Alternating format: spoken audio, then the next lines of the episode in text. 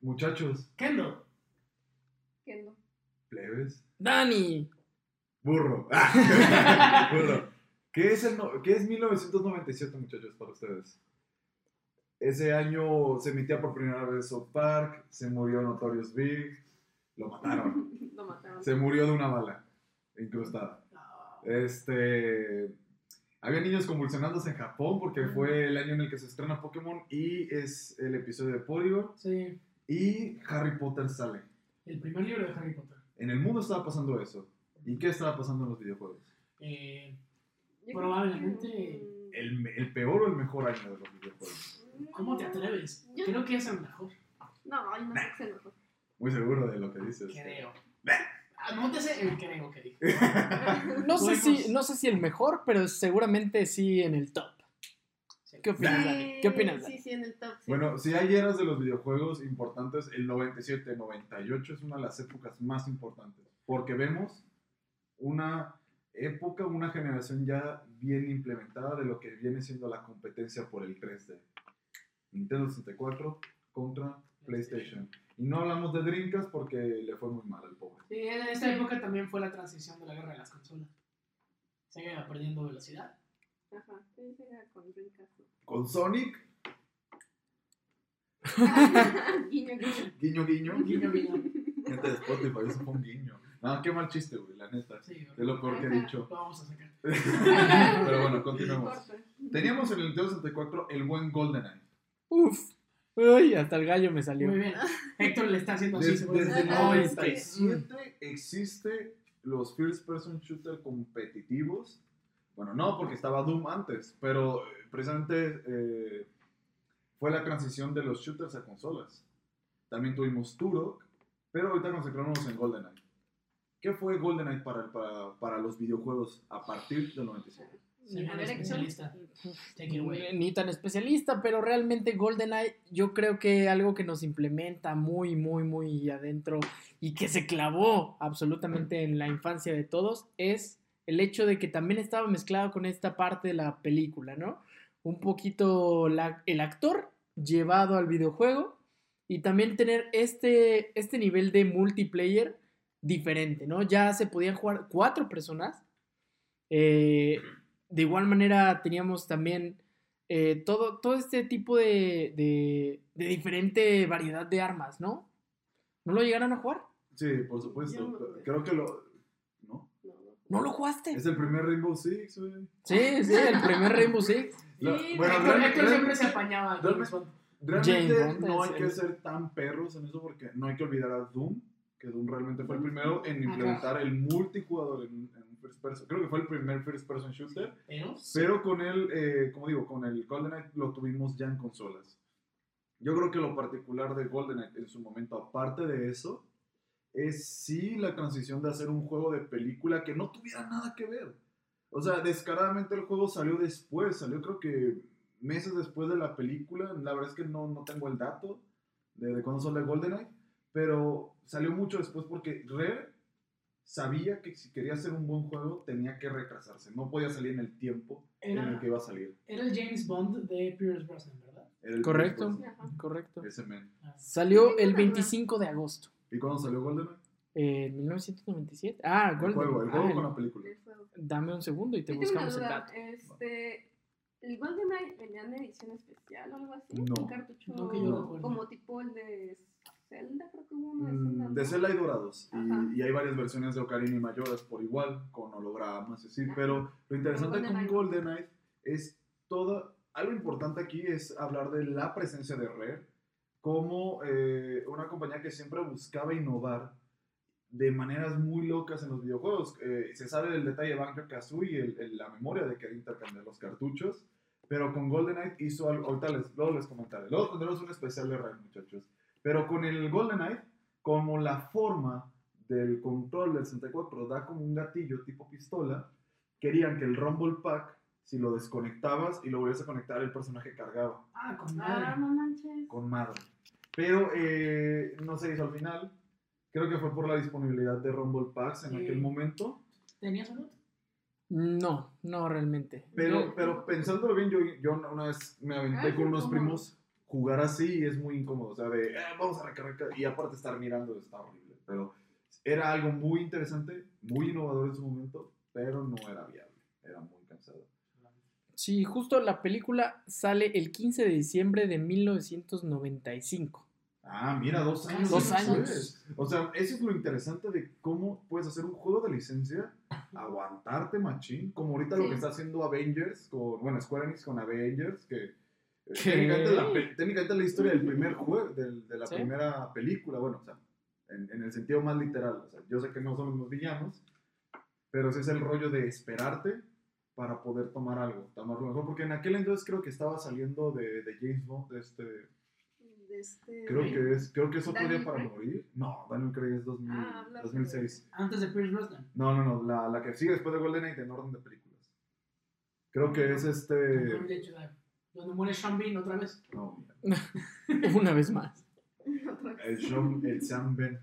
Pero bueno, bueno, eso de por parte de los, de, de los shooters. Ay, importante. También, sin olvidar que algo que hizo importante GoldenEye es empezar a meterle misiones secundarias, o sea, misiones como tal, a los shooters. Cuando era Doom, y por su... Ah, bueno, me equivoqué un poco con el dato. El primer first person shooter creo que es Wolfenstein. No es este... Ah, claro. Me equivoqué un poquito ahí en el dato, pero eh, importante. Eh, cuando tú jugabas Doom, Doom siempre son laberintos, y llegas al final y se acabó. Pero en este juego, en GoldenEye tenías el rollo de que ya había misiones. Eso es como lo primero que hubo de diferencia. Y bueno, ¿qué más teníamos en el noventa y siete? Eh, tenemos, y pasándonos un poco, ¿seguimos sobre el Nintendo sesenta y cuatro o ya quieres cambiar de consola? Nah, el que caiga. El que caiga. Los fuertes están al final. ¿Mega Man? Mega Man equis cuatro. Tuvimos equis cuatro. Mega Man. Mega Man. Para el que no ubica qué onda, equis cuatro fue la transición de la saga de Mega Man X del Super Nintendo a PlayStation. O sea, fue la disque traición. La traición, hermano. hermano. La, la traición. A ver, entonces, cuéntanos un poquito más para la gente de Spotify que no, que no eh, conoce esa historia. En ese bando, precisamente. Déjalo hablar. Velocidad, velocidad. Velocidad, velocidad. Vamos a meter velocidad. Bueno, pues resulta que eh, no, no sé tanto la historia por qué se pasó, pero sí como lo que hizo diferente el juego. Mega Man equis cuatro implementó cinemáticas tipo anime, algo nuevo en ese momento. Y aparte, fue el primero en el que ya podías elegir a Zero por aparte, al, al personaje de Zero. Uh-huh. Anteriormente, en el tres lo podías utilizar, pero durante un segmento limitado. Entonces fue como el gran giro. Y ya tenían voces igual. Uh-huh. Pero igual, siguen siendo un doblaje medio, medio basura. ¿Tú sabes por qué tomó esta decisión Capcom? No, no, te voy a decir que no. Sí. Pero fue, fue algo muy curioso. Bueno, ¿qué crees tú? Más bien. Pues es que, el, primero, la capacidad. Es una, bueno, si nos vamos por ese lado, es una mentirota, porque... No es como que Mega Man equis cuatro no, no, no, no, estu- no pudiera caber en el, en el cartucho. ¿No es que tuviera que ver con las escenas, tal vez? Probablemente. Ese puede ser el detalle, porque no creo que en sesenta y cuatro realmente no corría... Corrían puros videos en tiempo real. Entonces creo que no tenía para almacenar video. Pero bueno, también ese año tuvimos el nacimiento de muchas grandes sagas, como por ejemplo Gran Turismo. ¿Sí? No, te, no somos expertos en el... No somos expertos en el tema, pero ahí empezó ese cáncer que es hoy en día lo... También Need for Speed dos salió. También tuvimos Need for Speed dos y tuvimos sobre todo eh, Fallout. Ahí nació Fallout. El nacimiento de una franquicia Fallout. Que ha sonado mucho esta década. Ha sonado muy bien. Eh. Fallout ha estado súper bien posicionado y mal posicionado. A excepción del setenta y seis. Ajá, y del sí. cuatro un poquito. O sea, acá el cuatro también no me encantó. No es el favorito, pero puedes crear tu, tu bolt. Fallout Shelter no es Fallout comercial. Nah. Hablando de... Está bueno. Aparte de Fallout, yo tengo aquí el Bipop. Bipop. Nuestra gente de... No lo ven, pero... Le pondremos una foto ahí. Está muy cool, no lo he visto. Producción ahí se encarga. Pitboy. Producción. Sí. Todo se arregla en post. También, en P C, Age of Empires. Age of Empires. Muy bueno. Pero apenas acaban de anunciar el cuatro. Ajá. Y sacaron el, la remasterización del dos. Sí, justamente. Ah, el definitivo del dos. Está chido. Y bueno, bueno, ¿qué problema? Piensan sacar el de Age of Empire History, creo que se llama, donde, donde estás con esta Cleopatra. Y hay varios... Este, hay ¿Mythology? Mythology. ¿Mythology? Sí. Ah, muy buenos. Pues de hecho esos juegos son, son de los, de los primeros que empiezan a hacer base y que yo recuerdo en mi infancia que empiezo a darle a la computadora con todo el P C Gaming. Empiezo a instalar estos juegos, ya sabe, un, un mexicano es, comprando pirata, ¿no? Al final de cuentas. No apoyamos la piratería. Sí, no, no la apoyamos, no la apoyamos definitivamente. No la apoyamos. Lo fuimos en algún momento, hoy en día ya las cosas han cambiado. Yo creo que es parte del proceso. Eventualmente tocaremos el tema de la piratería aquí con nosotros. Sí. Pero bueno, iban afuera del set. Pero los mismos arcades, ¿no? En su momento también llega a haber piratería.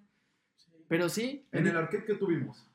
¿En Street Fighter? No, no. La, no tuvimos un nacimiento de una franquicia, pero tuvimos como noventa y siete. Un legado completamente. Lo importante del noventa y siete es que no es el favorito de nadie, pero es donde termina la saga de Orochi, porque a partir del noventa y cinco intentan implementar una historia en, en C O F.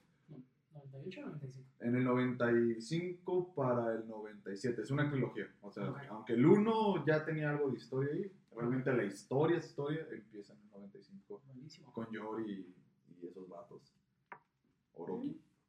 ¿Qué más tenemos? Ah, y antes de pasarnos a lo fuerte. Quiero, antes de pasarnos a lo fuerte, quiero nada más hacerles una pregunta. Ahorita que dije Age of Empires, ¿creen que es una influencia importante en League of Legends hoy en día? O sea, ¿en cómo se construye? En el R T S. Pues es, es, es real time strategy. Yo creo que no. No. No. ¿Por qué? O sea, son juegos... LOL no me gusta. Okay. LOL lo he intentado jugar y no me gusta, pero de hecho Empire me gusta jugarlo, porque es como que tú creas tu aldea y tus aldeanos, y consigues dinero, carne, y en el LOL, pues no, o sea, en el LOL agarras tu mono o tu personaje que, que te guste, eh, que te convenga más, y ya vas y atacas, vas y atacas, vas y atacas. O sea, no haces como que tu aldea... o algo así. Sí, no, es, que, veces, es que también mucha de la diferencia que ha pasado a través de los años es el cómo se monetiza la situación, ¿no? De los videojuegos. Eh, parte importante es precisamente lo que menciona Dani. Antes, Age of Empires, evidentemente, lo que buscaba como tal era un momento de diversión, era un momento de que, de, de que tú cayeras en algo repetitivo, por así decirlo. Estoy poniendo comillas para la gente de Spotify. Y... siguieras jugando, y siguieras jugando. En esta ocasión, LOL, bueno, comparado, haciendo esta comparación con LOL, realmente ahí ya hay un presupuesto de por medio, ¿no? Tú quieres seguir mejorando, quieres seguir avanzando, al final de cuentas necesitas ya invertir en, dentro del juego para, para seguir siendo el mejor. Es análogo a las cartas de Yu-Gi-Oh, ¿no? Sí, claro, claro. Sería el mejor. Pero, fuertes. En el entonces de cuatro tuvimos... Diddy Kong Racing. Diddy Kong Racing. Ah, muy bueno. Diddy Kong Racing, el mejor Mario Kart hasta el momento. ¿Nos quieres platicar un poquito, Dani? ¿Estás de acuerdo con lo que dijo Kenny? El mejor Mario Kart. Sí, sí, es el sí. Mejor clon, está muy bueno. Es el mejor clon de Mario Kart. Sí. Venga. Pues mira, aquí, aquí me parece que va a haber debate porque está va. dividida la mesa. Vamos, vamos a hablar, a charlar. No, de verdad quiero saber. ¿Por qué? Mm. Dani. Pues, Dani. O sea, la verdad, lo jugué y lo jugué un montón. Ahorita hay... lo jugaré otra vez y me divertiría más que Mario Kart. De hecho, deben sacar como un, un una remasterización. Hay un remake para diez. Ah, pero, para pero es que el problema ahí venía siendo, hoy en día ya no puedo ver porque es Rare. Y ah, sí. Con algunas I Pes de Nintendo que solo es Diddy Kong Racing. Diddy Kong que diga. No, es como que complicado el asunto. Aparte de toda esta parte de Kong, de Donkey Kong y todos ellos, me gustaba. Uh-huh. O sea, creo que fui más fan de, de esa parte de Nintendo. Y de Mario, por ejemplo. A mí siempre me gustó más los juegos de Donkey Kong. Ajá. Creo que tenía más carisma los, los personajes. Sí. De, sí, o sea, no sé. es, es muy divertido Mario Kart sesenta y cuatro, pero ya cuando wey, lo comparas con Diddy Kong Racing, tiene un control de la fregada. Es un control de la fregada y ten, es un juego, obviamente, que no le podemos exigir mucho porque salió un año antes de, del noventa y siete, o sea, el noventa y seis. Y la intención de los karts era que se sintieran como go-karts de, de control remoto. Sí. El juego no tenía tanta variedad realmente. Tenía sus dieciséis pistas y ya. Pero Diddy, Diddy Kong Racing tenía lo de los vehículos. Ah. Y tenía jefes. Y tenía un pseudo open world medio raro. Que podías explorar. Es una historia, un hub. Sí. Tenías un hub de, de donde tú tenías que ir explorando y encontrando cosas. Y aparte tenía personajes desbloqueables, dos. Pero personajes al final de cuentas. Claro. Era un juego que tenía más variedad y tomó lo mejor de, de, de Mario Kart. Pero creo que lo que lo hace único, a diferencia de Mario Kart y de Crash, eh, Nitro, el de carreras, Todos los demás, todos los demás juegos Gracias. es el sistema de ítems de Mario, de Diddy Kong Racing. Casi todo lo... Ahorita he estado jugando el, el de carreras de, de, de, de Crash en uh-huh. Switch. Y algo que he notado es que es un juego que tiene... Es muy parecido a Mario Kart, obviamente, por, por lo que sea. Pero tiene mucho el enfoque de los turbos, de hacer derrapes, y muy parecido a Mario Kart. Pero algo que nadie ha hecho es precisamente el sistema que tiene Diddy Kong Racing, que es ir juntando globos para irle metiendo upgrades a los poderes. O sea, nice. Si agarrabas dos globos rojos, eh, en vez de ser un cohete, era un cohete teledirigido, medio roto, porque cuando agarrabas tres te dan diez cohetes, o sea, como que... lo que eh, medio eh, roto. No, es que ya en el, en el de diez lo mejoraron. O sea, ya el teledirigido dijeron, bueno, estaba medio roto, hay que hacer lo que sea el upgrade más difícil. Y casi siempre pegaba. Eh, igual, había turbos, había trampas y había campos de, de, de eh, escudos, o sea, los ítems estaban segmentados por colores y por upgrades. Entonces, en ese sentido, Diddy Kong Racing tenía más carisma. La música era, creo que, de Gran, de, de Gran Kirchhoff, el, el señor detrás de, de Banjo Kazooie. Sí. Y en ese sentido, creo que hizo mejor escuela. Creo que intentaron replicar, creo que intentaron replicar esta fórmula de agarrar a los personajes de Donkey Kong en un juego de carreras en el Wii con... Ah, con el de Donkey los, Kong Battle Blast. Blast. Medio mal. Falta Rare. Falta Rare. Falta Rare. No, y, y lo que ahí es como han tratado a los personajes de Rare Nintendo. Pero ese es un detalle para... ¿Por qué hay un cocodrilo con una afro rosa? Es, ese quién sabe dónde es. Pero, eh, precisamente también el proyecto con Diddy Kong Racing era llamar la atención con futuras franquicias. Porque hasta ese entonces solo Diddy Kong y Conker tenían franquicia. ¿Ya ves el de Banjo? Banjo todavía no salía. Y Banjo salía Banjo después. Y salía Banjo. Entonces, sí había ahí como un planteamiento de querer empezar a utilizar sus personajes para después. Y eso es algo que solo Rare supo hacer chido. O sea, fue, una, fue tipo un Batman v Superman, pero bien logrado. ¿Será, ¿Será que veremos un, un Diddy con ahí mezclado con Rare? No va a pasar. Es más probable que los fans lo hagan. Pues, estaría interesante. Viendo Banjo en Smash. Exacto, exacto. No, un poco. No. no, no, no. Uno solo puede sonar. Y si no, bueno, el retro puede tomar las cartas y... es, que, es que todo comienza con, uno, con una idea de un fanático. Y de repente se empieza a convertir en una realidad. Y de repente ya lo tenemos en el Switch. Apóyenos en el Patreon. Nosotros sí cumplimos, no como el de Forfun. Hacemos juegos chidos, sí. En algún momento. Pero después, en el sesenta y cuatro tuvimos... Si ya Diddy Kong Racing era un juego de carreras sobre vehículos, en el sesenta y cuatro también tuvimos animales sobre aviones. No Diddy Kong Racing en el avión. No. Star Fox. Ah, claro. Tenemos claro. Star Fox sesenta y cuatro. Que, un poquito de historia. ¿Jugaban en el Super Nintendo ustedes? Sí. No. No, no, no. no, no. Después o durante, no sé. Digo, para mí fue un alivio pasar de las voces habladas de... No, están bien perros. Están bien perros. Ah, tú a Barrel.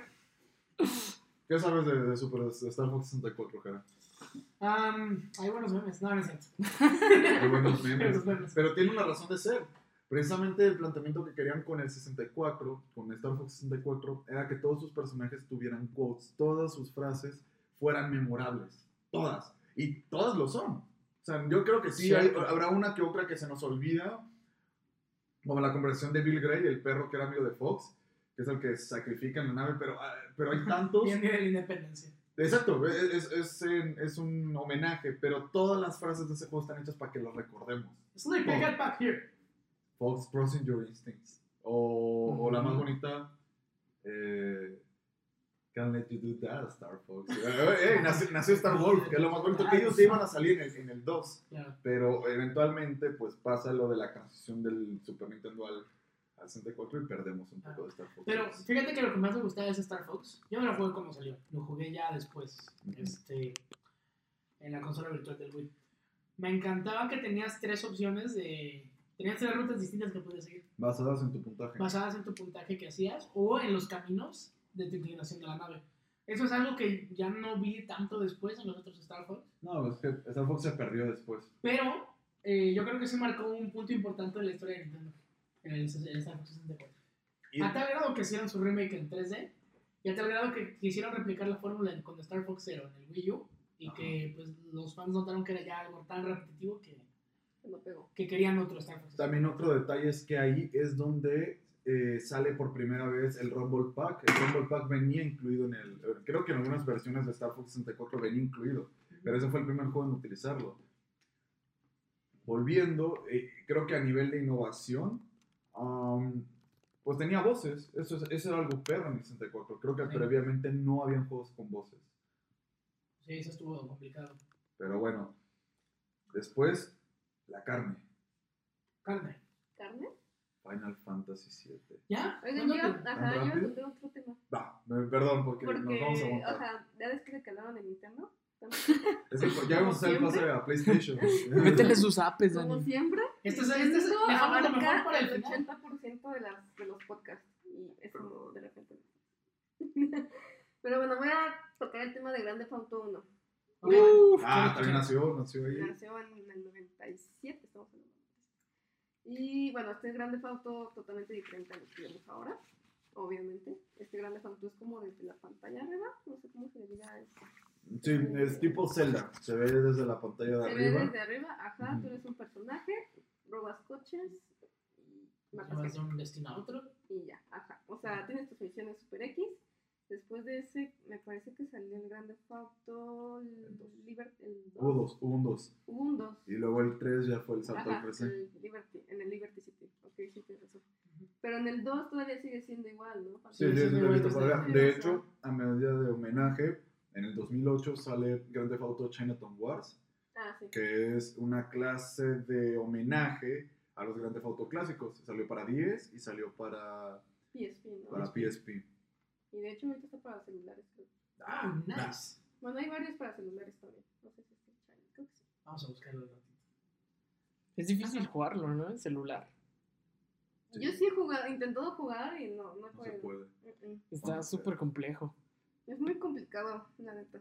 Pero mira, desde el noventa y siete ya empezaron las agresiones, ¿no? Que es matar gente, robar coches. Sí, o sea, creo que eso fue como lo más este, polémico que tuvo el juego.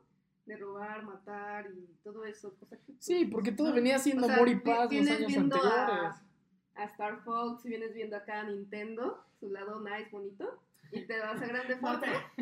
A muerte a todos y no, Fallout también, de hecho. ¿Sabes qué se... Fallout sí, claro. también era bien cerdo en ese aspecto. ¿Sabes qué se me acaba de, de ocurrir? ¿Qué? Hay un juego indie que salió hace poco. Bueno, ya no, ya, no es, ya no es hace poco, pero salió durante esta década. Hotline Miami. Ah, qué joya. Qué Yo joya. Creo que mucho de su estilo lo tomó de Grand Theft Auto clásico. Es una joya. Es un juego de vista arriba donde entras, Ajá. asaltas bancos, matas gente también y, y juntas puntos y armas, ¿no? Eh, no sé, me acordé de eso y... Ajá. Pues creo que debería investigar para ver si realmente tomó alguna, de hecho, alguna idea. Probablemente tomó ideas, sí, pero en su desarrollo realmente no se menciona tanto. Ah, eh, no, claro. En la historia no. Porque, bueno, y rápido, Hotline Miami fue un juego que hicieron dos tipos. Denaton Games es un estudio principalmente de dos personas, donde uno era, es un músico, es un tipo que toca tipo chiptune, como baladas... Eh, anime, videojuegos, y él canta como mujer, es algo muy súper particular. Y aparte se juntó con otro tipo que es programador, él le hacía los videos musicales. Y yo tuve un proyecto de hacer un video musical con un juego, un juego que estaba disponible creo que para en Flash, lo pueden cualquiera jugar. Entonces cuando vieron que funcionó como la mancuerna, empezaron a hacer Hotline Miami. Y al principio no tenía historia el juego, de hecho el juego no tenía historia. Antes de que toquemos la carne fuerte. Sí, yo quiero tocar algo de, quiero tocar algo del Play uno. Ya, espérate, güey, ya está quemando, ya está quemando la carne. Eh, vas a tener que voltearla, amigo. Es que es demasiada gel para ese peinado. ¿Podemos cortar? ¿Se va a ver corte? No. Bueno, eh, en este año se estrenará la secuela de una de las mascotas más prometedoras de los noventas. Ah, Sonic. Ah. De la segunda entera, ¿no? Estoy hablando de Crash Bandicoot. Bandicoot. Sí, sí, no hubo nada de eso. ¡Utoca! ¿Dos? Dos. Se estrenó Crash Bandicoot dos. Uh-huh. Desde mi humilde opinión, el mejor de la trilogía. Sí. ¿Por qué? ¿Lo jugaron ustedes? ¿Por qué? ¿Por sí, qué? Lo jugué, pero no, la verdad es que... Crash Bandicoot uno, de niño, a mí se me hacía extremadamente difícil. Y el diseño de sus mapas todavía se sentía muy lineal. O sea, en esta época de transición de consolas, quiero que sepan que muchos de los juegos tres D en realidad tenían esta mecánica de ser lineales, pero con gráficos tres D. Es decir, se le llamaba a esta época como un juego dos punto cinco D o algo así, creo. No. ¿Cómo se pero sí, sí era un juego con una estructura dos D, sí. Pero hice modo de túnel. Claro. Y el dos sigue esta estructura, pero mejora mucho sus escenarios para hacerlo parecer ya un poquito más abierto. Ya no tenías pasillos concretos, como en Crash uno y la mayoría de sus niveles. Eh, tenías espacios también donde avanzabas hacia adelante, pero tenías espacios grandes también y expandidos, ¿no? Ah, obviamente también tenías tus partes de recorrido lineal, pero balanceaba muy bien la dificultad y tenía la mejor música. Fue en el que salen, ya, ya puedes montar animales en ese. ¿Montas a Polar? Uh-huh, a Polar, claro. Esa fue una de las cosas que más me gustó. En el anterior también montabas un cerdo, pero se controlaba horrible. Un cerdo. Un cerdo bueno, bueno, cabalé, si cabalé, un cerdo no creo que sea fácil. No, hermano, horrible. Hog Wild, te odio. También de High, high, high Road, es horrible. Pero yo creo que sí fue un juego bastante importante para su época. Y en el remake todavía me gustó mucho también. Eh, eso sí, yo creo que perdió fuerza a Crash ya después. Y de, eventualmente vamos a hablar un poco de cómo los estudios manejan las franquicias y terminan por levantarlas. Luego lo hablaremos de cómo Crash lo levanta. Exacto, es el bebé que te dicen, no, no lo tires. Y te cae. Se te cae. Sí, sí. Pero bueno, hay un detalle especial, es que no vamos a hablar de Super Mario sesenta y cuatro porque aunque en América llegó en el noventa y siete, no es su año de lanzamiento. ¿Quieres hablar de Super Mario sesenta y cuatro? No, es del noventa y seis. Nadie quiere hablar de Super Mario sesenta y cuatro. ¿Por qué no, güey? ¿Por qué no? ¿Por qué no? Es el mejor Mario sí. de todos. Superman sesenta y cuatro. Super Mario. No, Super Mario, man. Ah, yo pensé Superman. Uy, Ay, se, te, Superman. se te salió la maldad. Yo la vi venir. Sí, de hecho, cuando tú. No te me vuelves a ir a un concierto en tu vida. Con razón, eso sí. Ok, ok, para, para la gente de Spotify, Jera está completamente confundido. Eh, entendió Superman, está perdido. Tienen que decir más las consonantes. Super Mario. Super Mario. No se va a hablar de Mario. No, obviamente sí, eso es el mejor Mario. Yo sentí la maldad. Yo con razón. Me va a llevar un putazo. De repente me visualicé otra vez con Superman golpeando así en la tierra y volando por alas, ¿no? En PlayStation tuvimos Tomb Raider dos también. Sí, también. No soy fan. No. Pero creo que es donde viene la famosa escena de que según se va a desnudar y te, te apunta con la escopeta. ¿Sí es eso, no? La verdad no sé. No jugué el Tomb Raider dos. Es que no jugué el tres. Me confundo entre el uno y el dos, la neta. No sé. ¿Se acuerdan que le estaba diciendo que la carne en el asador? ¿Eh? ¿Cuál es el gran tema, Jera? Este... Tomb Raider. No. Tenemos los últimos dos grandes juegos. El juego más edgy de todos los tiempos. De todos los tiempos. Sonic Adventure dos. En Dreamcast, pero en PlayStation tuvi- tuvimos Final Fantasy siete. Okay. El juego, yo creo que es el juego más hypeado de toda la historia junto con Ocarina del Tiempo. Hypeado. Hypeable. ¿Sí? ¿Por qué? ¿Por qué? Porque en aquel entonces... PlayStation necesitaba una killer app, un juego que te fuera a vender la PlayStation. ¿Y cuál franquicia era, estaba potente en aquel entonces? Final Fantasy. Square Enix, en, bueno, Squaresoft en general, con Final Fantasy. Y aparte, eh, Final Fantasy siete tiene mucho, un proceso muy interesante de producción. Es este, el bueno de Hironobu Sakaguchi, como que ya estaba ahí saliéndose más o menos de los proyectos. Pero ahí tenía su buen chavo conocido como Tetsuya Nomura, quien eventualmente nos traía Kingdom Hearts y otras sagas. Pero precisamente Final Fantasy siete se, se elevó mucho por los aires. Fue, fue una época precisa donde el anime estaba llegando también a América. O sea, bueno, no llegando, pero ya estaba se me, se, eh, no, cimentando. cimentando como una industria pesada. Y aparte, curiosamente, Final Fantasy siete toca temas que son muy de la época. El bioterrorismo, eh, la idea de que el mundo se vaya a acabar. En general, Final Fantasy siete es el juego más hypeado de toda la historia porque así lo necesitaba PlayStation. Y no hay que recordar que la razón por la que está en PlayStation es porque necesitaba mucho almacenamiento y Nintendo no quiso cambiar sus cartuchos. Nel. Yo tengo entendido que fue eso. No, sí, o sea, Nel, le digo así, ah. Nintendo, Nel, güey. Ay, Nel, bueno... Vamos a los discos, ¿no? Y tenemos una historia dividida en tres discos distintos. Mira, ni siquiera iba a acabar en... ¿Cuántos cartuchos le, le, le haces, man? El juego es como de giga y medio. Y cada, cada cartucho sesenta y cuatro, el más grande, era de doscientos cincuenta y seis. No, pues, mega. No se podía. Cuatro, ¿te imaginas un, un Final Fantasy seis en seis cartuchos? ¡Ah! No, Final Fantasy siete en siete cartuchos. ¡Qué no. hueva! Explotan mega. El, el mayor problema yo creo que es el save, el save file. Sí, más que nada. Sí. Bueno, si tendrías el, el memory pack, es otra historia. Pero sí, Final Fantasy siete marcó un antes y un después. No como juego, sino como campaña publicitaria. Porque en aquel entonces los videojuegos están empezando a tener este boom más de películas. Ocarina del Tiempo lo haría un año después. O sea, es curioso que ese juego haya salido después. Pero ya están empezando a tener una, un boom más hacia querer contar historias más profundas. Tanto que al siguiente año tenemos Metal Gear Solid, el primero. Y también, bueno, tenemos otros exponentes no tan populares como Xenogears y se me va a la mente Parasite, por ejemplo. Ajá. Entonces, lo curioso con Final Fantasy siete es eso. El cómo es la campaña más importante eh, de, de, de promoción de un juego en su momento. ¿Y ustedes de verdad creen que es el mejor juego de este año, de que salió en ese año? No. No. Mm. Diddy Kong Racing se lo chinga. ¿Sí? Sí. Híjole. Sí. Yo, yo voy a lanzar el bomberazo. Falta un juego muy importante. Pero, a ver, queremos escucharte primero. ¿Qué juego traes? No, aguántate, tíralo. Bomberman. Ah, claro, Bomberman era un juegazo simple, directo y a explotar. ¿Y dónde está ahorita Bomberman? Bueno, evidentemente, el paso de los años le ha pateado el trasero de pero Bomberman. Pero en sesenta y cuatro le empezó a ir mal. O sea... Pero... Era un buen juego. Déjame, no, a mí me encanta Bomberman. No, no estoy diciendo que sea mal juego, solo que no le ha ido muy bien al pobre Bomberman. Sí. Solo en Smash lo vemos como ayudante. Ah, sí, el pobre Bomberman ahí anda, poniendo sus bombitas, explotándose. ¿Qué, qué desilusión verlo, ver que lo anunciaban como asistente y no como personaje? Sí, digo, yo, yo sabía que de alguna forma lo está, pero...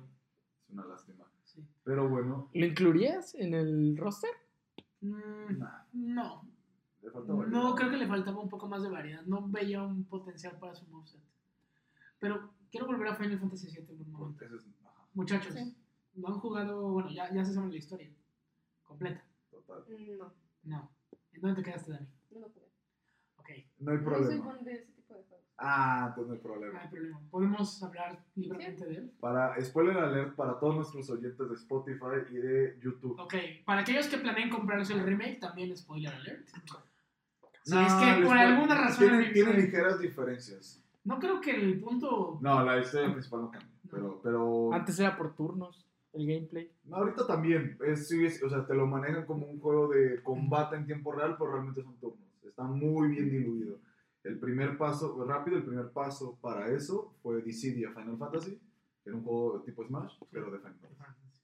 Eh, ¿Qué opinas, Kendo, de las... este Nunca entendí muy bien la manifestación de Sephiroth como un villano, eh, siendo él un ángel de una sola ala, o sea, y estoy literalmente citando la canción del final, pero la forma final, o sea, ¿de dónde crees que hayan tomado varias? Sephiroth, tum tum tum tum tum. Sephiroth. Oye, ¿de dónde crees que hayan tomado música referencias? En el podcast. Las referencias para hacer el diseño de su forma final. Bueno, hay que preguntarle a Tetsuya Nomura que algo importante en su estilo de, de dibujo, no sé. Para rápido, era un juego que estaba tirando a hacer cosas diferentes a todo lo que había hecho Final Fantasy. Y sí, realmente rompe de alguna forma los tropos del R P G. Si Earthbound ya lo había hecho llevando la cotidianidad de los noventas a un mundo R P G con una historia fantástica, uh-huh. Final Fantasy lo que haría sería matar la idea de la magia para llevarlo a una cuestión más espiritual, por así decirlo. Y sin embargo, hoy tenemos materia también. ¿Cómo? Teníamos los... Ah, la, en vez de magia son materias, en vez de las razas son, son muy cortas. ¿Qué? No, no. Este, eh, rompía muchas cosas. Entonces, volviendo con la idea del diseño, creo yo que era un poco que tiraba mucho a lo que eventualmente iba a ser la moda edgy. Importante, lo medieval de Final Fantasy es muy clásico, por así decirlo. Observad los diseños de, del primer al seis. Y en el seis ya había aires de... de steampunk, pero ya con el siete dijeron, bueno, vamos a tomar todo lo que está haciendo el anime ahorita.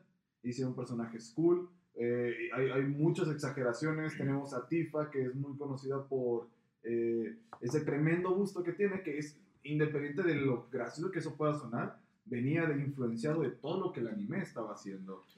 Cloud con su espadota y ese peinado, que detalle, detalle importante, el peinado que tiene Cloud en Advent Children, la película, es el peinado que originalmente iba a tener, solo que por cuestión de polígono se quedó con el peinado ese gigante. Ese es el detalle. Igual, o sea, todos sus personajes estaban tirando a hacer algo diferente, y con un juego que también iban a tirar a Norteamérica, sí, estaban pensando en todo, en todo, en cuestión de estereotipos, en cuestión de... Ahí tienes las tres waifus principales. Tifa, las sumisas, la, la tsundere, la yandere, la sumisa, la, la tsundere y la loli con, con la Yuffie. Ah, Yuffie. Ah, nadie se acuerda de esa morra. Pero para rápido, eso. Pero eh, no quiero matar el hype. Quiero llegar al, al gran juego de esta noche, que es, para mí, el mejor juego de ese año. Symphony of the fucking Night. Castlevania. Ya llegamos a Castlevania. Ya llegamos a Castlevania. Cuéntanos, Dani. ¿Tienes no. alguna experiencia con Symphony of the Night? No, nada. Lo siento. Quedando en este momento para los demás. Haciendo la cara impresionante. No, porque no puede creer que no, no es que es anticlimático. Perdón. De ver. Yo tampoco lo jugué mucho, pero sí recuerdo muchas cosas. Pero tenemos un invitado el día de hoy, el sí. cual sí ha jugado este juego. Yo no, sí, yo no. Llevo el Facebook tuya. Un nuevo rotador entrado a la pelea. Oye, pero qué juego, ¿cierto, Kendo? ¿Qué juego? No, no, no. No, perdón, es... Fer, Ferry firmó un contrato diciendo que había jugado ese juego. Y ahora resulta que no lo ha... ¿No lo jugaste, Ferry? No, no, no, es broma, por supuesto que lo he jugado. A ver, platícanos un poco de... Mira, yo creo que eh, ese juego revolucionó por completo toda la saga de Castlevania. Ajá, porque es el primer juego que realmente no es protagonizado por un Belmont, ¿cierto? Primer gran detalle. Uf, ¿y qué personaje era Alucard? Ya sabes, el legendario, hijo del conde sangriento, villano de toda la maldita saga. De repente podemos controlarlo, que ya lo habíamos controlado, me parece que en el tres. En el tres. Y tenía otro diseño más cercano a Bela Lugosi, de hecho. Pues, Bela Lugosi, eres el mejor Drácula. Al cien por ciento. Y, y es cuando empieza, el, yo creo que es el estilo que definió a los Castlevanias y que hizo que mucha, mucha, mucha gente se enamorara de estos, que era el Metroidvania, ¿sabes? Que literalmente era una adaptación de, de los juegos clásicos de... de la famosa Casa Recompensas. Pero sigue, sigue, sigue. ¿Qué más? No, sí, sí, sí. Yo recuerdo muy bien entrar y decir: ah, este personaje está con madre. Tengo un cuchillo que mata de un golpe de lobos de tres metros. Ah, no mames. Es que, y uf. llegas con la muerte y, como típicos amos, te quitan todo. Es que, es que, es que, no, creo, creo que de hecho ningún Metroid había hecho eso de: ah, ya tienes todo, te lo voy a quitar para que o sepas. Sea, ellos se inspiraron. Yo creo que ellos debía, creo que eso es lo que Metroid debió haber tomado en el futuro para eh, ir por otro camino, pero lo interesante es eso, o sea, está hablando de la influencia del anime, no a detalle, en los videojuegos, y precisamente Symphony of the Night vino con algo completamente diferente, que ciertamente ya lo había intentado hacer Castlevania con el anterior Drácula X o Round of Blood, un gran juego, pero creo que es, un, es, es el gran juego de, de ese año. Porque aunque amo eh, Diddy Kong Racing y Final Fantasy siete es, es la carne siempre, creo que Symphony of the Night es un juego que cualquiera debe de jugar. Si lo que quiere es ver diseño de niveles, si lo que quiere es retos, si lo que quiere... Llega un punto donde el juego se rompe. En cuanto tienes la espada que tiras y el bastoncito, el, el, el wand este para, para las calacas, ya el juego se rompe. Pero creo que Symphony of the Night precisamente marcó su época y marcó sobre todo el hecho de que el dos D no estaba muerto. Es correcto. Hasta antes de este juego, los Castlevania tenían un estilo único en el que se era bastante lineal. Viajabas por un castillo, lanzabas latigazos, matabas monstruos. Y habían rutas alternas. Había un par de rutas alternas, pero eventualmente llegabas con un jefe, ¿no? Y bastante repetitivo en algunos casos, a excepción del Castlevania dos Simon's Quest, que todavía me da pesadillas. Terrible. Este, terrible. Es un juego de terror muy fuerte. Sí, correcto. Pero amigo, amigo, amigo, abordemos un gran tema: la música. Qué Michiru pieza, Kamane. Qué pieza. Ya, ya le chupamos los pies a, le besamos los pies. Oye, esos fetiches están raros. Estamos escuchando los fetiches de Kento. Sí, no, no, patas. No. Patas. Ay, no. Ya los amigos. Acabo de decir. No, eh, le acabamos de besar la mano a Michiru Kamane en, en, en nuestro segundo programa, que es el de la es? música, precisamente porque, sí. eh, un poco de contexto, en ese momento, eh, Michiru Kamane era una, era una compositora, bueno, estaba estudiando composición, eh, no me acuerdo qué eh, esta universidad de Japón, y resulta ser que le ofrecen trabajo de medio tiempo en Konami y desarrolla el soundtrack de Rondo of Blood, pero también hace otro soundtrack, no recuerdo de qué juego. Cuando vieron eso, dijeron, ah, esta morra, hay que, hay que traerla, entonces... Creo que, ni termi- creo que no la dejaron terminar la universidad porque le dieron el trabajo de tiempo completo de desarrollar eh, Symphony of the Night. Interesante también que eh, lo mismo pasó con Koji Igarashi, que es el, el asistente de director de, de, de Symphony of the Night, que al final también es el más importante, o es quizás el más galardonado con el hecho de que lo inventó la estructura del juego. Realmente no creo que lo haya sido del todo. Y también teníamos a la, a la, a la ilustradora, que era Kojima, Kojima es su apellido, pero no recuerdo. Bellas ilustraciones. O sea, era un equipo de gente nueva re- intentando lim- como darle la vuelta a lo que era Castlevania. Sí, lo lograron. cien por ciento. No me acuerdo quién decía en, en otro podcast, en otro, en otro medio, precisamente al respecto de que Castlevania estaba muy enfocado en, en lo clásico, en ser una... una eh, una celebración del horror clásico, de lo que eran los monstruos viejos, y a partir del cuatro como que se quiere despegar. En Rondo of Blood lo, lo demostró totalmente, que querías algo diferente, pero es hasta Alucard, hasta Symphony of the Night, donde realmente se marca esa diferencia. Y algo muy importante que se nos había pasado decir, el primer Castlevania que es R P G, amigo. Es que ese es el punto perro wow. del Metroidvania. Wow, eso no es mi detalle favorito, definitivamente yo siento que es la parte que ¿Sí lo rompe. El... ¿Crees? Sí, porque pues... Eh, yo maté a Drácula el último, ah. o sea, la última, a puro puño. Porque, porque me di cuenta, o sea... Puro grindar, ¿estás de acuerdo? Grindé el juego sin querer. Mira, no sé si sea el primer Castlevania que fue R P G. No sé si Simon's Quest entra ahí. Simon's Quest queda, pero en el R P G como de esa época, de, de realmente un, un quest. Ah, ok, ya. Un quest. Y en el caso de, de Symphony, tenía elementos que lo hacían R P G. Habían armas que eran fuertes contra ciertos enemigos, habían tipos, en otras palabras. Sí, es cierto. Y habían barras de energía y barras de, de, de puntos, quería. O sea, tenía varias cuestiones, pero también interesante es que Symphony of the Night no solo era un Metroidvania, también tenía cuestiones de juegos de pelea. ¿Cómo? Metías comandos para meter magias que no claro. se pueden hacer de forma sí, normal. Sí, sí, sí. Sí, que claro. desde el principio, si te las aprendes los buenos hechizos, rompes también el juego. O sea, el juego lo puedes romper de la forma que tú quieras. ¿Recuerdas este hechizo? Dark Metamorphosis. Ah, venía la sangre. Metamorphosis, güey. No me acordaba. Hace un año que fue que, que lo acabé. Ahorita sigo con Richter, pero puta, es una joya. Y es la, la, lo segundo que lo hace más perro. Era un juego que cuando tú lo acabas la primera vez, entendías que no era la única ruta. El juego tenía varios finales solo en la primera forma del castillo. El castillo ah, sí, es el sí, famoso sí. juego volteaba. donde volteabas el castillo y por alguna razón te encontrás con un juego nuevo. Era totalmente diferente. Igual llega un punto donde lo rompes y no, no se vuelve tan divertido. Para pero... los que no saben de esto, cuando terminabas la primera parte de Symphony of the Night, el castillo literalmente lo volteaban ciento ochenta grados Ajá. y lo volvías a pasar. Bueno, no exactamente, pero sí, o sea, el juego te da... No, tiene, es que hay una pequeña cuestión que conseguir ciertos sistemas para encontrar eso. Yo cuando llegué a ese punto dije, no mames, no se volteó. Ya fue cuando dije, ah, bueno, es que hay algo ahí, hay áreas que no he descubierto, probablemente ahí está el desmadre. Y sí, efectivamente, también fue un Castlevania que metió historia, en el sentido de que te interrumpía en medio de ciertas escenas para que ocurriera cierto. Espera, ¿puedo decir el diálogo? Dale. Die, monster.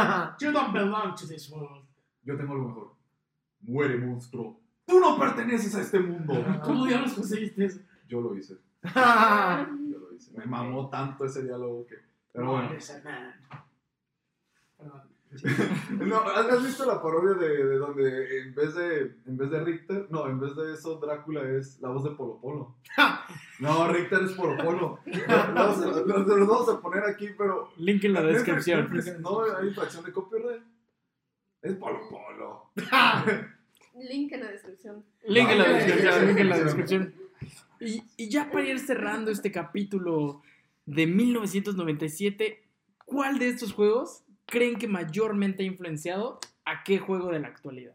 Creo que eso es lo, lo más bonito de este, de Presente el noventa y siete. Vemos la segmentación, la, perdón, la... Ah, se me fue la palabra. Transformación. No, división, la... eh, eh, cimentación. Cimenta, eso, cimentas. Ahora tal vez el cimentas. Hacer un altar es más. Que era cimentas. Uh, pero debes decirlo tipo, bueno ya, es que precisamente nacen los juegos que cimentan eh, mucho de lo que eventualmente vendríamos a ver eh, en Metroidvania por medio de, de, de, de este, de Symphony, el estilo edgy que marcaría... Eh, de plataforma. Final Fantasy siete, Diddy Kong Racing es el perfecto clon de, de, de Mario Kart, bien hecho. Ajá. Y también hace Age of Empires, ¿sí? O sea, que eventualmente sí daría StarCraft y daría otros juegos R T S. Es el gran año para el nacimiento de lo que eventualmente, y todavía el noventa y ocho se ve más fuerte. ¿Cuáles de las franquicias que iniciaron en este entonces crees que perdió fuerza en esta década? Pues, además de Crash. Bueno, Castlevania se murió hace dos años. Hace, hace veinte años. Ahorita tenemos Bloodstained, pero... ¿La creencia de Castlevania no ha llegado a un punto tan alto desde Symphony of the Night? No, sí. Eh, tuvo, claro. tuvo varios juegos muy buenos, pero no tan populares como Area of Sorrow y Portrait of Runes. Area of Sorrow no es donde salía un... El Castillo de Drácula salía junto al volcán en Japón o algo así. Sí, ah, sí, sí, sí, sí, sí. Oye, ¿no tiene suficiente con Godzilla? Eh, no, no, no. Uf, oye, no mames, un kaiju basado en, en, en Castlevania, o sea, en el castillo. Joya. Joya, güey. ¿Recuerdas el Lords of Shadow, amigo? No me gustó tanto. Fue el último. Está gran bueno, gran está gran bueno, pero no me encantó. En la personal yo creo que este año se No, mantuvo... los pachincos. también, también como anteriormente mencionábamos, GoldenEye también, ¿no? GoldenEye. Ajá. ¿Qué iba a decir? Adelante, adelante, adelante. De que, de que es como el primer shooter, ¿no? Bueno, no el primer shooter, pero sí... Llevó el multiplayer no, a una, consolas. Una primera buena experiencia en consolas. Sí. Este, tengo que hoy, siempre dejar de audio. Claro. Este. Que hoy en día tenemos Rainbow Six. Gracias. O, tenemos, o sea, sencillo, ¿qué juegos vinieron después? Solo en el noventa y ocho que se vieron influenciados por lo anterior. O sea, eventualmente tenemos este... Um, No, ya se me fue el pedo. Yo hablar de no, Halo. Hablamos del noventa y ocho. No, la pero, noventa y ocho. Pero re- realmente yo creo que en este año se marcó, se marcaron tres cosas importantes. O sea, primero, como dijiste, los cimientos de franquicias que hasta el día de hoy han seguido una fórmula más o menos apegada a este origen. ¿Qué sería el indie, güey? Sí. ¿Qué sería el indie sin el Dos, ajá. Dos, este, el fin de una época de una guerra de consolas. No, es el para dar inicio a otra. O sea, Sega estaba dando sus ya últimos aires en hardware. Y Nintendo creando a su rival en Sony, pues este, se vino ya toda esta pelea que tuvimos estos este, veinte años de, desde entonces, bueno, veintidós años. Y tercero, eh, yo creo que es la primera parte en la que los desarrolladores ya empezaban a mostrar un poco sus ideas, más que fueran más vistas por el público en general, más allá de usar su imaginación entre... una vista arriba que dijeran, mira, desde aquí tienes que imaginarte que este sube. O desde acá tienes que imaginarte que este mono se transforma en este, ¿no? Más que hacer una separación de sprites, la posibilidad de tener ya gráficos tres D nos daba una idea más grande de qué es lo que podemos hacer con todo este nuevo espacio. Muchas franquicias, y lo veremos después también, al dar este salto murieron, pero otras se revolucionaron, incluso unas nacieron. Lo interesante también es que aquí empieza como a cimentarse. Yo hablo igual del noventa y siete, el noventa y ocho. Nacen muchos de los que serán los desarrolladores más importantes del inicio del milenio, que es Kojima, que es Koji Igarashi, que es Seiyo Numa, porque los veríamos eventualmente con cada quien con su propio juego. Claro. Pero pues, y Tetsuya Nomura. Ah, Tetsuya. Ojalá dejes, de, dejes la bebida por un momento. Y bueno, eh... ¿algún comentario extra que quieras aportar sobre este podcast? ¿Cuál es el juego más importante para ti de estos? De estos. Ajá. ¿El más importante para mí? Ajá. El que más ha revolucionado. ¿Cuál es? ¿Revolucionado o más importante para mí? O sea, una cosa es que haya revolucionado sí. y otra cosa es que... Por ejemplo, si me dices... Para ti. Diddy Kong Racing. ¡Ah! ¡Qué buena! ¡Qué buena! ah. Yo... sí. Yo soy siempre fiel a mi marsupial. Crash Bandicoot dos. ¡Ah, qué perro!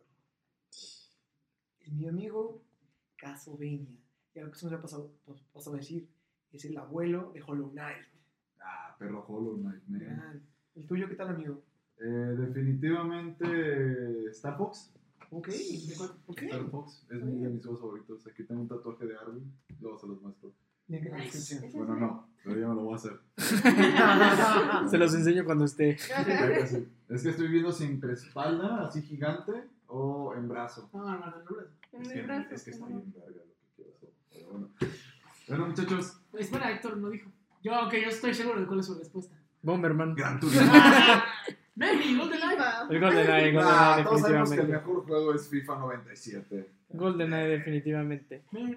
Todavía, todavía resiento que siempre me dejabas a Odd John. Claro, GoldenEye. Claro. Aunque pero... me gustaba mostrarte con el sombrero. Eh, le, da un, le da un estilo diferente a ese personaje. Es el chaparro, ¿no? El exacto. Chaparrito de gorrito. Sí, gordito. Ja. Siempre era James. O cero cero seis. Eh, pero bueno, señoras y señores, muchas gracias por vernos, por suscribirse al canal, por dejarnos sus comentarios y muchas gracias. Nos vemos. Chao. Síganos.